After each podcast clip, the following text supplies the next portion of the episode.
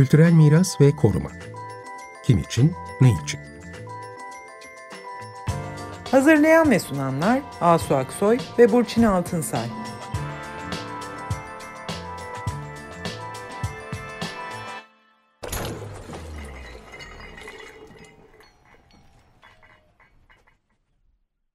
İyi akşamlar, ben Asu Aksoy. İyi akşamlar, ben de Burçin Altınsay. Ee, biz geçen hafta Kültür Varlıklarını Koruma Yüksek Kurulu'nun 13 Ocak'ta resmi gazetede yayınlanan korunması gerekli taşınmaz kültür varlıklarının güçlendirilmesi ilke kararı üzerine konuştuk. Bu ilke kararı ülkemizin taşıdığı deprem riski, gelişen yapım teknikleri ve güncel belgeleme yöntemleri göz önüne alınarak tarihi, kültürel ve sosyal dokunun korunabilmesi, deprem durumunda taşınmaz kültür varlıklarında oluşan zararın en aza indirilmesi, tarihi kent dokusunun ve kültür varlıklarının mimari özelliklerinin kaybının engellenmesi ve özgür nitelikleriyle birlikte yaşatılarak ve dayanımları arttırılarak gelecek nesillere aktarılmasının sağlanması amacıyla alınmış bir karar olduğu söyleniyor başında. Kültür Varlıkları Koruma Yüksek Kurulu'nun da koruma kurullarının en üst kurulu olduğunu da e, söylemiştik. Bu tür ilkesel konularda ve koruma kurullarında halledilemeyen mevzuların kararlarının alındığı bir üst kurul bu. Geçen hafta tabii bunun e, yapısal konularla ilgili olduğu için e, inşaat mühendisi, korumacı inşaat mühendisi Umut Almaç'la konuştuk. Fakat burada bir son madde var. Bu son madde arkeolojik sit alanlarını ilgilendiriyor. Burada rekonstrüksiyon ve restorasyonlardan söz ediyor birinci ve ikinci derece arkeolojik sit alanlarında. Bu madde üzerine Umut'la yeterince konuşamadık çünkü onun alanı konusu değildi kendisi de öyle belirtti. Şimdi biz e, bu haftaki konuğumuzda e, buna göre e, seçtik. Ebru Torun'la konuşacağız. Ebru arkeolojik sit alanlarında uzun yıllardır çalışmakta olan bir koruma mimarı aslında mimar, arkeolog değil. Bu ilke kararının son maddesini ve bunun üzerinden bu tür bütünlemeleri hangi koşullarda yapacağımızı konuşacağız. Ee, ve böyle bir ilke kararının içinde bunun yer almasını, bu şekilde yer almasını irdeleyeceğiz. Ebru ODTÜ mezunu, mimarlık mezunu. Daha sonra yüksek lisansına ODTÜ'de başlayıp Belçika'da e, Lömer Uluslararası Koruma Merkezi'nde tamamlamış. Katolik Üniversitesi'nde. E, ve 1998 yılından beri Löwen'deki Sagalassos projesine katılmış. Orada kazı başkan yardımcısı e, olmuş ve orada belli yapılarda anastilosis projelerinin mimarı olarak başta ekibe katılmış. Daha sonra ama tüm alanda mimari belgeleme, alan koruma ve yönetim koruma yönetim planlarını e, yapmış e, Sagalassos Ağlasun'da. Aslında bizim eski bir programımız da var Ebru ile doğrudan bu konu üzerinde konuşmuştuk. Orada bir de yerel ortaklarla işbirliği içinde koruma, miras yönetimi ve sürdürülebilir yerel kalkınma projeleri de e, oluşturup yönetti, yönetmiş. E, bu anastilosis meselesinde de bilimsel ilkelere dayanarak hangi koşullarda yapıldığını, işte koruma, belgeleme ve anastilosis konularında sürdürülebilir ilkeler ve bir sistem oluşturmuşlar bu çalışma sırasında. Şimdi 2018'den beri de Ebru British Museum Museum'un disiplinler arası bir arkeolojik araştırma girişimi olan Güney Irak'taki Girsu Tello'nun tarihi peyzajına odaklanan Girsu projesinde yine mimar ve alan konservatörü ve miras yöneticisi olarak görev yapmakta. Irak'taki, Güney Irak'taki e, kaza alanlarında bizzat gidip e, çalışıyor ve doktora derecesi de arkeoloji ve korumadan Antik Sagalassos'ta miras yönetimine başlıklı teziyle almış. Yani burada hep anlayacağımız gibi e, miras yönetiminin arkeolojik alanlarda bütünlüklü bir yönetim yaklaşımını çalışmış hep Ebru. Tek tek binaların onarımında çalıştığı gibi korunmasında çalıştığı gibi bütünlüklü bir e, plan oluşturmak için de çalışmış. Hoş geldin Ebru. Evet, hoş, hoş geldin.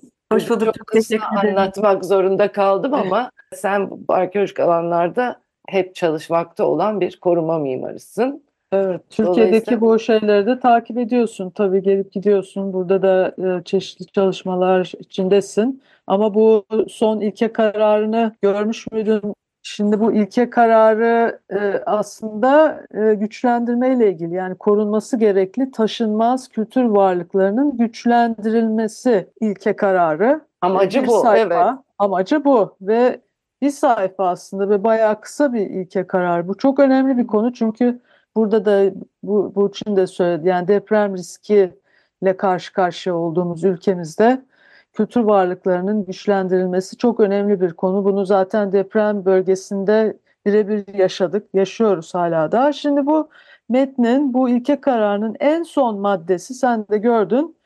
Bir paragraf, çok kısa bir paragraf olarak arkeolojik sit alanlarına ilişkin bir şey söylüyor. Ben onu kısaca hemen bir okuyayım. Yani birinci ve ikinci derece arkeolojik sit alanlarında yer alan antik dönem yapıları ile korunması gerekli tescilli taşınmaz kültür varlıklarında. Yine burada bina ölçeğinde yaklaşılıyor.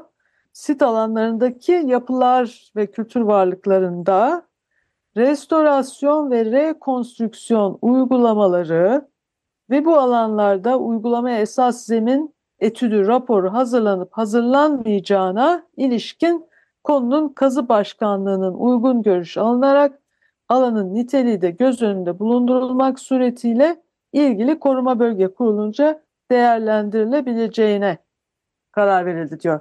Biz şimdi senden bu maddeyi yorumlamanı istiyoruz. Çünkü bu bayağı bir şeyler var burada bir arkeolojik alandaki yapıların restorasyonu ve rekonstrüksiyonu. Arkeolojide rekonstrüksiyon ne derece geçerli artık bir yaklaşım mı değil mi? Bunları senden açmanı istiyoruz. Peki çok teşekkür ederim davetiniz için. Evet bu ilke kararını ben de okudum. İlk e, okuduğumda da hakikaten e, deprem sonrası gündeme gelmesini normal buldum. E, dediğiniz gibi büyük bir e, felaket yaşandı çünkü. Ve bunun kültürel miras alanlarına, yerlerine ve binalarına etkisinde nasıl bir tutum takınacağız? Bakanlık olarak nasıl ilkeler üzerinden hareket edecek e, edeceğiz? E, tabii ki çok doğal bir tartışma. Rekonstrüksiyon bildiğiniz gibi 1964 işte Venedik tüzüğünde aslında baştan reddedilen bir koruma yaklaşımı. Özellikle arkeolojik alanlarda. Fakat dünyanın yaşadığı hani İkinci Dünya Savaşı'ndan beri son zamanlarda da işte IŞİD'in olsun başka e, radikal grupların verdiği zararlar nedeniyle rekonstrüksiyon tekrar korumanın gündemine geldi. Yani e, eskisi gibi öyle hani baştan reddedilen bir şey olmaktan sa e, yine doğru ilkelerle UNESCO'nun da tutarlı bir şekilde kararlar alabileceği ilkelere dayandırılmak üzere İKROM ve İKOMOS mesela 2023'te bir rehber yayınladı. E, çatışma ve afet sonrası şeylerin, kültürel miras alanlarının ve binaların rekonstrüksiyonu nasıl ele alınmalı diye bir rehber kitap söz konusu. Hani belki bu ilke karar da biraz oradan da ilham almış olabilir.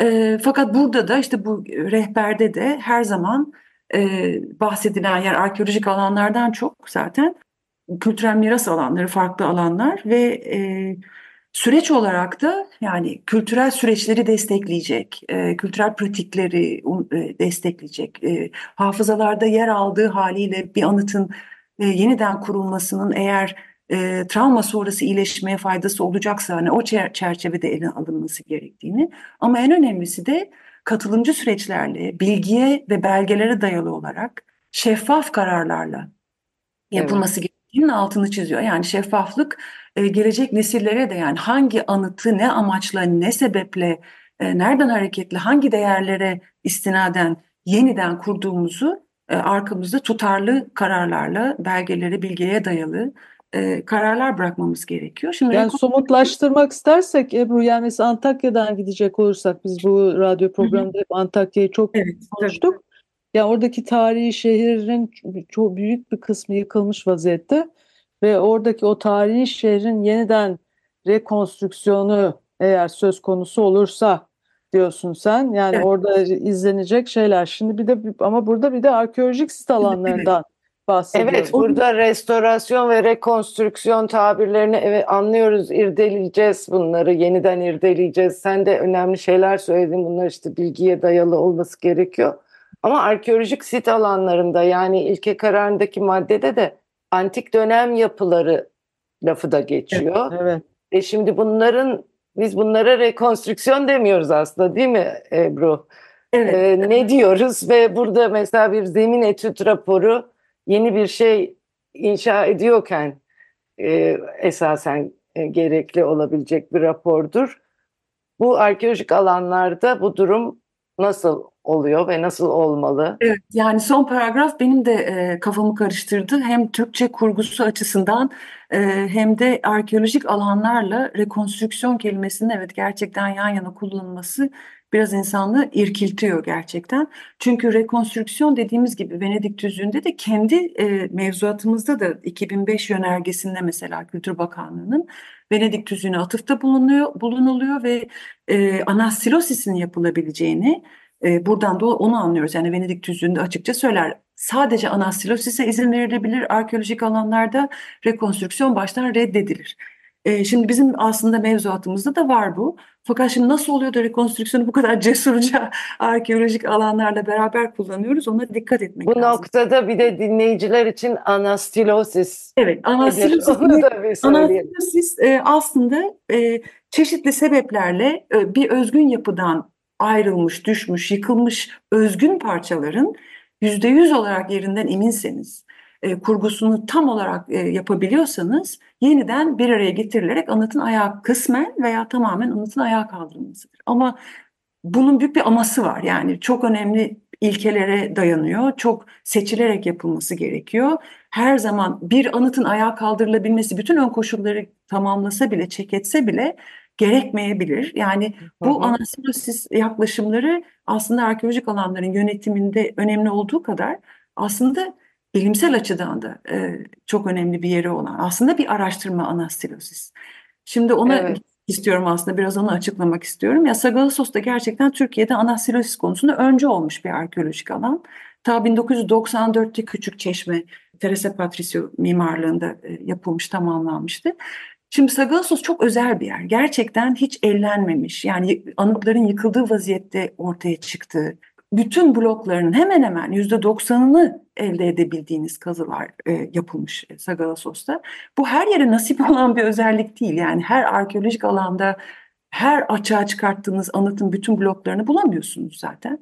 Veya kazılar ona göre yapılmamış oluyor. Dolayısıyla Sagalassos aslında bir ilham vermiş olsa da Türk arkeolojisine anastilosislere çok dikkatli yaklaşılması gerektiğini de gösteriyor ve Sagalassos'ta bu yaklaşım doğru kurgulanmıştı fakat biraz unutuluyor ve atlanıyor gibime geliyor. Bunu biraz açmak istiyorum.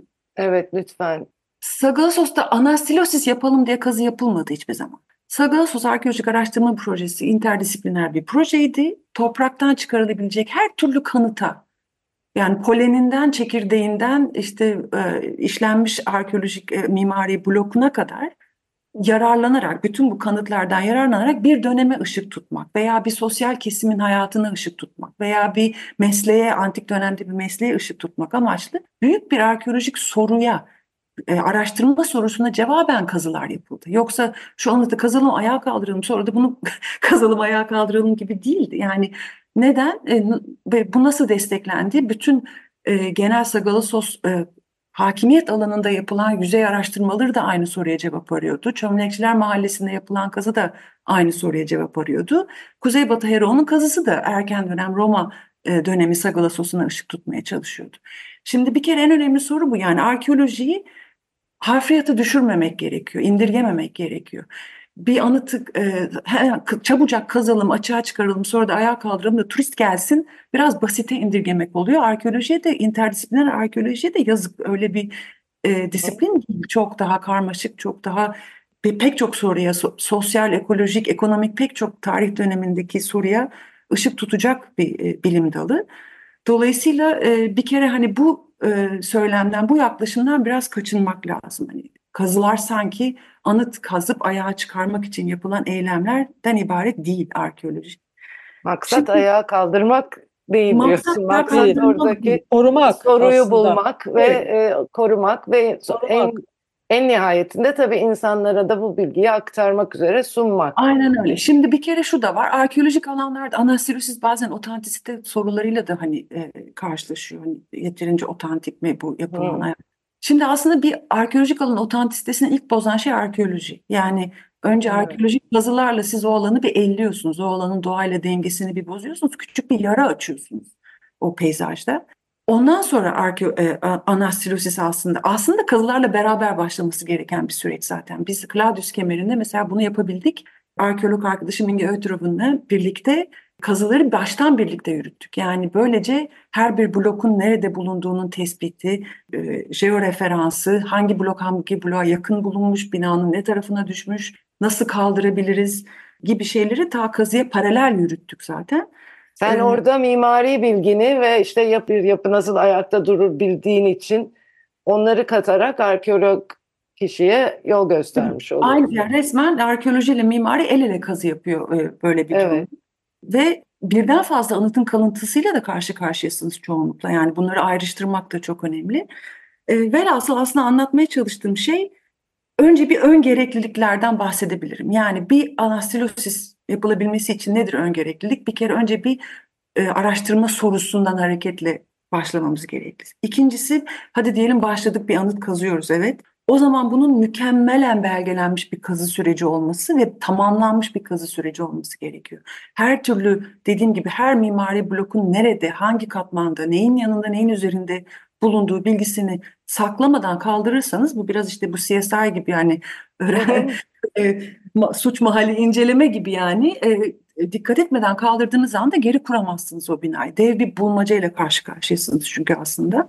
E, sonra bu süreçte ikinci gereklilik diyelim bütün kazı tamamlandı, bütün özgün malzemeyi ayırdınız. Yeterince elinizde mevcut malzeme var, e, şey özgün malzeme mevcut mu? Yani elinizdeki bu malzemelerden siz binayı yeniden kurgulayabiliyor musunuz? Bunu da buna da ben buna bulmaca diyorum esas. Çünkü zaten rekonstrüksiyonla anastilosis arasındaki en büyük farklardan birisi şudur. Onu Celsius Kütüphanesi'nin mimarı Weber Hoca söyler her zaman. Rekonstrüksiyonda siz ofisinize gider bir proje çizersiniz. Onu alır gelir yaparsınız. Anastilosis'te ise çizim en son ortaya çıkar. Tek Evet. tek blokları çalışırsınız. Tek tek o bloklardan bulmacayı tamamlarsınız. O bulmacaya istinaden hayali bir restitüsyon değildir bu. Tahmini bir restitüsyon değildir. Yerinde blokları deneyerek, defalarca söküp, inşa ederek %100 güvenilir bir çizim elde edersiniz. Bir model elde edersiniz. Yani bulmacayı çözmüş olursunuz. O çözdüğünüz bulmacada da bakmanız gerekiyor. Elimde yeterince özgün blok var mı? Bulmacayı %100 çözebildim mi? Eksik kısımların yüzdesi ne? Nasıl görünecek ben bunu ayağa kaldırdığımda? Ee, şimdi bu buna da Ama değil. Ebru yavaş kes biraz kesiyorum çünkü vaktimiz çok az. Yani şimdi bu şey ana, anastilosisle ilgili değil. Burada çok açık bir şekilde rekonstrüksiyon kavramı kullanılıyor. Tamam? Ve sen dedin ki Venedik tüzüğü rekonstrüksiyonu zaten reddetmiş Evet. tüzük. Ama ardından işte başka e, tüzükler geliyor. Ne, bunlar da işte en son bu 2023'ten bahsettin. Ya o da afet sonrası e, durumlar, çatışma sonrası durumlardaki yıkıntıları ele alan, e, almak üzere e, Evet. düşünülmüş şeyler. Yani rekonstrüksiyon o durumlarda çok ihtiyaç olursa, değil mi? Böyle bir şey var orada da durum var. Şimdi burada ise böyle bir durum yok aslında. Burada e, bir depreme ilişkin bir güçlendirme şeyinden bahsediyoruz, ortamından. E, Evet. Böyle bir e, arkeolojik varlığın eğer güçlendirilmesi gerekiyorsa burada bir rekonstrüksiyon gündeme gelebilir mi? Hayır yani zaten evet dediğim gibi rekonstrüksiyonla anastilosisi çok iyi ayırmak gerekiyor. Rekonstrüksiyonda siz tamamen yıkılmış gitmiş hatta özgün malzemesi de elinizde olmayan bir şeyi dediğim gibi projelendirip yeniden yapıyorsunuz. Bunun arkeolojik alanlarda böyle bir pratiğin yeri yok. Mümkün Evet. değil. Yani zaten buna kurulların da izin vereceğini, böyle bir ihtiyaç olduğunu da hiç zannetmiyorum. Yani ya bu ifadede bir hata var e, bu paragrafta e, Yahut da işte belki şu mu denmeye çalışıyor. Hani anastilosis projelerinde dahi zemin etüdü yapılmalı elbette. Biz de e, e, bilmediğimiz bir zeminin üzerine inşa etmedik anastilosisleri. Hani jeoloji uzmanlarımız zemini çalıştı. Ana kayaya bastığımızı, bu mevcut institü kısımların üzerine çıkabileceğimizi mühendis ve jeolog arkadaşlarımızla karar verdik. Bu Ama- raporun gerek olup olmadığına da kazı başkanının görüşü alınır diyor. Yani evet çok kafa raporu. karıştırıcı şeyler var. Şöyle ki yani herhalde demek şunu bütün iyi niyetimle şöyle düşünüyorum. Yani arkeolojik alanlarda zemin etüdü diyelim anastilosis projesi yapacaksınız ve bu yeni önümüzdeki dönemde çok yapılacak gibi gözüküyor. Tabii ki zemine bakmadan anastilosis yapamazsınız zaten. Yani neyin üzerine inşa edeceksiniz? Ama zemin etüdü ne demek? Zemine bir sondaj yapacaksınız büyük ihtimalle bir kazı yapmanız gerekecek. E bu da otomatik olarak mevzuat gereği kazı başkanının uygun görüşüne dayalı olarak e, yapılabilir. Tabii. Hazırlanıp hazırlanmamasının gerektiğine kazı başkanı bence karar veremez. Yani eğer bir anastilosis yapılacaksa zaten statik her türlü çalışmanın yapılması gerekiyor. Yani çok kafa karıştırıcı ve Ama sen muğlak. şunu söylüyorsun. Anastilosis bile olsa Evet. illa ki her yani alanın bütününe bakarak onun içinde işte koşullar değerlendirilerek eğer gerçekten bütün verileri varsa Evet. bazı bölümlerin anastilosis yapılabilir diyorsun değil mi? Evet, İlla yani yüzde yüz eminsiniz ve bütün blok yani dediğim gibi bu anastilosis aynı zamanda bir koruma yöntemi. Yani bu bilgiler dağılıp platform taş platformlarında duracağına siz bütün bu bilgileri bir araya getiriyorsunuz. Yapım tekniklerini yaparken fark ediyorsunuz antik yapım tekniklerini, kullandıkları e, şeyleri, e, statik çözümleri öğreniyorsunuz. Birçok bilgi çıkıyor bu anastilosislerden. E, fakat işte dediğim gibi yani anastilosis ancak bu şekilde yapılırsa kabul edilebilen, geçerli Yani bağlamından koparmamamız bağlamadan gerekiyor. koparmayacaksınız. Bütün arkeolojik alana etkisini düşüneceksiniz, silüete etkisini düşüneceksiniz, ziyaretçiyi nereye doğru çektiğini düşüneceksiniz. Arkeolojik alanın alakasız bir köşesine mi davet ediyorsunuz ziyaretçiyi yoksa agoraya mı? Yani bunların hepsi Bak anastilosis. bu da çok önemli söylediğin. İşte yani bir de hani turizme etkisi de işte diyelim bu uygulamalar çok arttı, yaygınlaştı ki Kültür Bakanlığı'nın yakında duyurduğu Geleceğe Miras projesinde de bu tür ayağa Evet. kaldırma sözleri geçiyor hep. Yani bir de o açıdan bakalım turizm e, tur, kim ziyaretçileri nereye çekiyorsun dedin ya. Evet, Ee, yani açısından yani önemli anastilosis. Bu arkeolojinin yaptığı, açtığı küçük yarayı aslında sunulabilir, kompakt bir bilgi ve bir e, e, antik kenti anlatan bir noktaya dönüştürmesi, yere dönüştürmesi açısından önemli. Ama şey konusunda da bir yanılgı var bence. Anastilosis yapıldığı için otomatik olarak turizm artmıyor. Yani biz bunu Sagalasos'ta da gördük. hı, Suları çağlayan bir çeşme bile yapsanız orası bir turizm destinasyonu haline gelmezse e, turist sayısı artmıyor.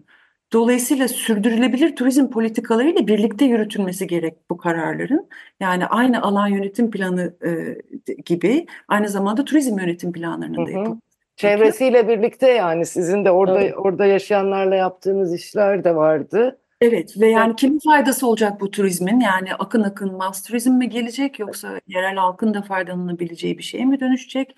Arazi bunu ne kadar kaldırabilecek? Bunların hepsine bakmak gerekiyor. Ama Ama burada yine ben yani altını çiziyorum. Güçlendirmeden bahsediyoruz. Şimdi yani e, antik dönem yapıları ve Yani korunması o- gerekli tescilli taşınmaz kültür varlıklarının güçlendirilmesi amacıyla restorasyonları ve rekonstrüksiyonları. yani Bu Evet. arkeolojik sit alanlarında rekonstrüksiyon bu amaçla yapılabilir mi? Tekrar soruyorum. hayır yapamaz. Yani rekonstrüksiyon zaten olmayan bir yapının ayağa kaldırılmasından bahsediyorsunuz. Evet. Dolayısıyla güçlendirme kendi kendini orada yok ediyor o tartışmada. değil Yani tabir olarak doğru değil. Diğeri de çok belli koşullarda ve bilgilenmek, bilgi vermek için yapılmalı ve böyle turizmin tek bir kaynağı gibi de düşünülemez diyorsun. Yaşanan örnekler onu göstermemiş, değil Ve mi? arkeoloji de sadece binayı ayağa kaldırmak amaçlı yapılan bir harfiyata indirgememek gerektiğini Hmm. düşünüyorum. Daha Evet. geniş Güçlendirme peki? Yani güçlendirme şey problematiği etrafında baktığımızda arkeoloji Güçlendirme de koruma e, değil mi? ilkeleri çerçevesinde yapılması gereken e, gerekiyorsa elbette yapılması gereken şeyler kurul kararıyla ve uzmanlar tarafından ama rekonstrüksiyon gerektiren bir güçlendirme diye bir şey hiç duymadım ve arkeolojik alanlarda da geçerli olması imkansız. Çok teşekkürler Evet. Ebru. Ee, çok e, daha fazla bilgilerin var aslında ama onların hepsini konuşamadık. Konuşacak Çok çok şey var. teşekkürler bu konuları açtığın Ben için. çok teşekkür ederim. Sağ olun davetiniz için. Çok teşekkür. İyi akşamlar, hoşça akşamlar. kalın.